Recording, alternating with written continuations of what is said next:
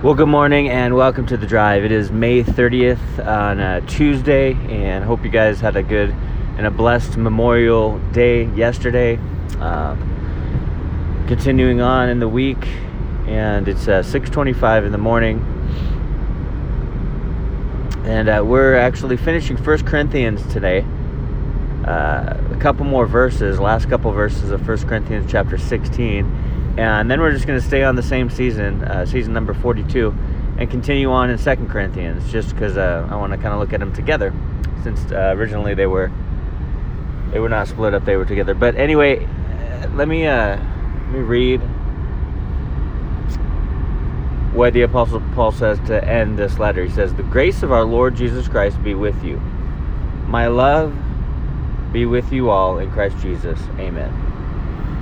Last couple of verses in First Corinthians twenty-three and twenty-four, and what we see is grace and love.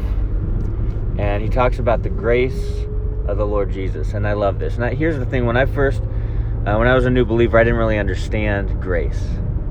I understood it theoretically, I understood it logically, I understood it even spiritually. I mean, like, I get it. I, I get the definition: unmerited, unearned, undeserved favor from God.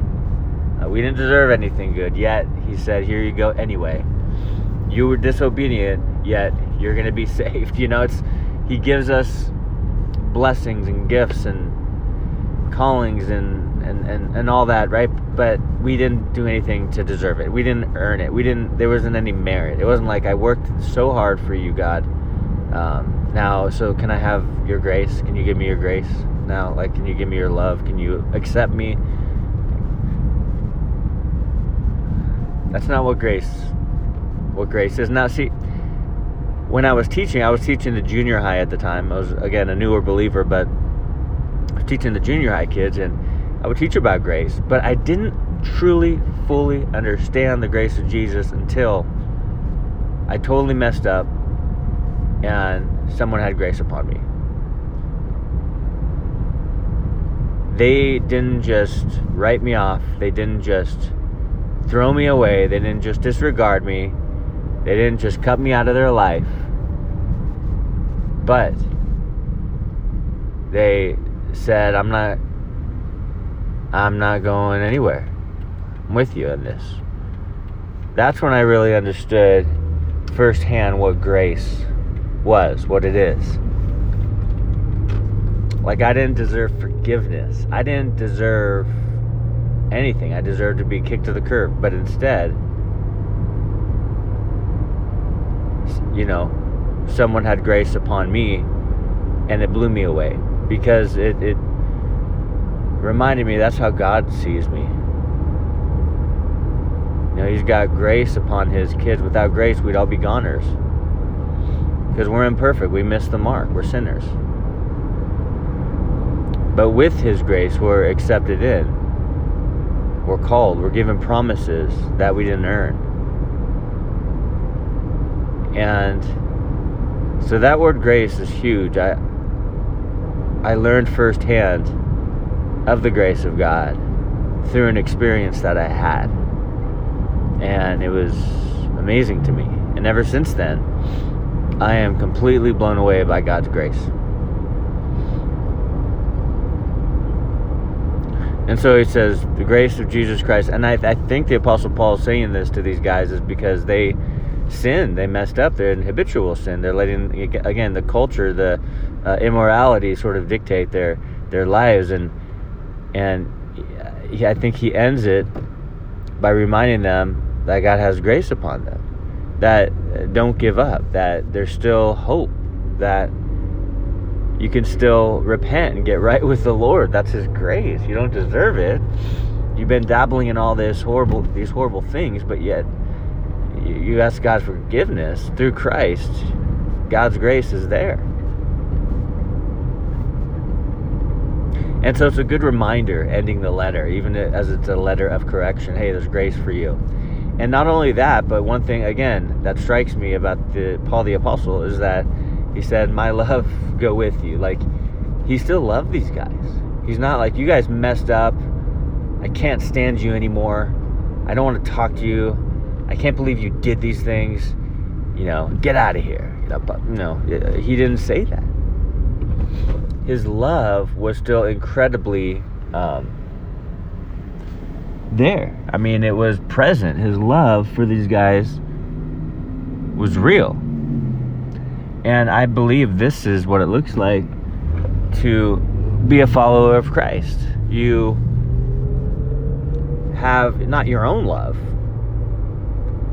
but you have love from God that you're able to share with those who maybe did you wrong, with those who um, are, are difficult, with those who even don't like you. You still can love them with God's love. And so Paul, the Apostle Paul reminds these guys, hey, I still love you guys. I, this is a letter of correction, right? I'm pointing some things out that I've heard that are rather concerning.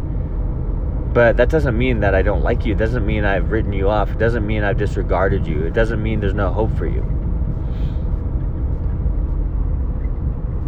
He still, with his words, with this letter, lets them know that his love is with them, loves them.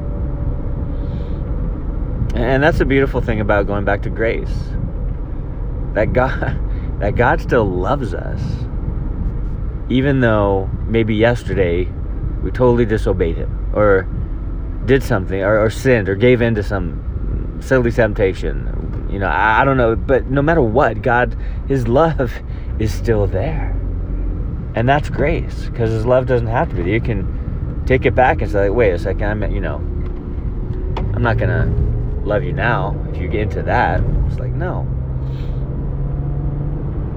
God's love doesn't run dry. So Apostle Paul was just uh, being such an example of what it looks like to be a follower of Jesus, you know, feeding off the grace of God. Paul understood that well. Look at his testimony. Feeding off of the grace of God and loving those who are around you, those who even mess up. Not just excusing them as toxic and being like, I cut you all off. Like, that's kind of what the world's ways, that's the way the world is going these days, right? It's kind of like, if they're toxic, cut them off, right? But that's not the way of the Lord. Love your enemies. He doesn't say, yeah, get rid of your enemies. He says, love your enemies.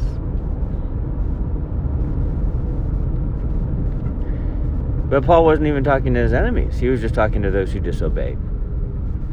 He was being an example of what it looks like to pray and hope for restoration, because it's always possible. It might not seem possible. It might seem impossible. It might seem uh, like, is this ever going to happen? But with the Lord, it can. And so we can't lose hope. We need to continue to love those who mess up. Love those who even sin against us, even if they don't deserve it. That's grace. So grace and love, two huge attributes of God, and two ways in which we can really reflect the um, the attributes of Christ to others. Grace and love. God bless you guys. Hey, have an amazing Tuesday, and we'll talk to you in the morning. Take care.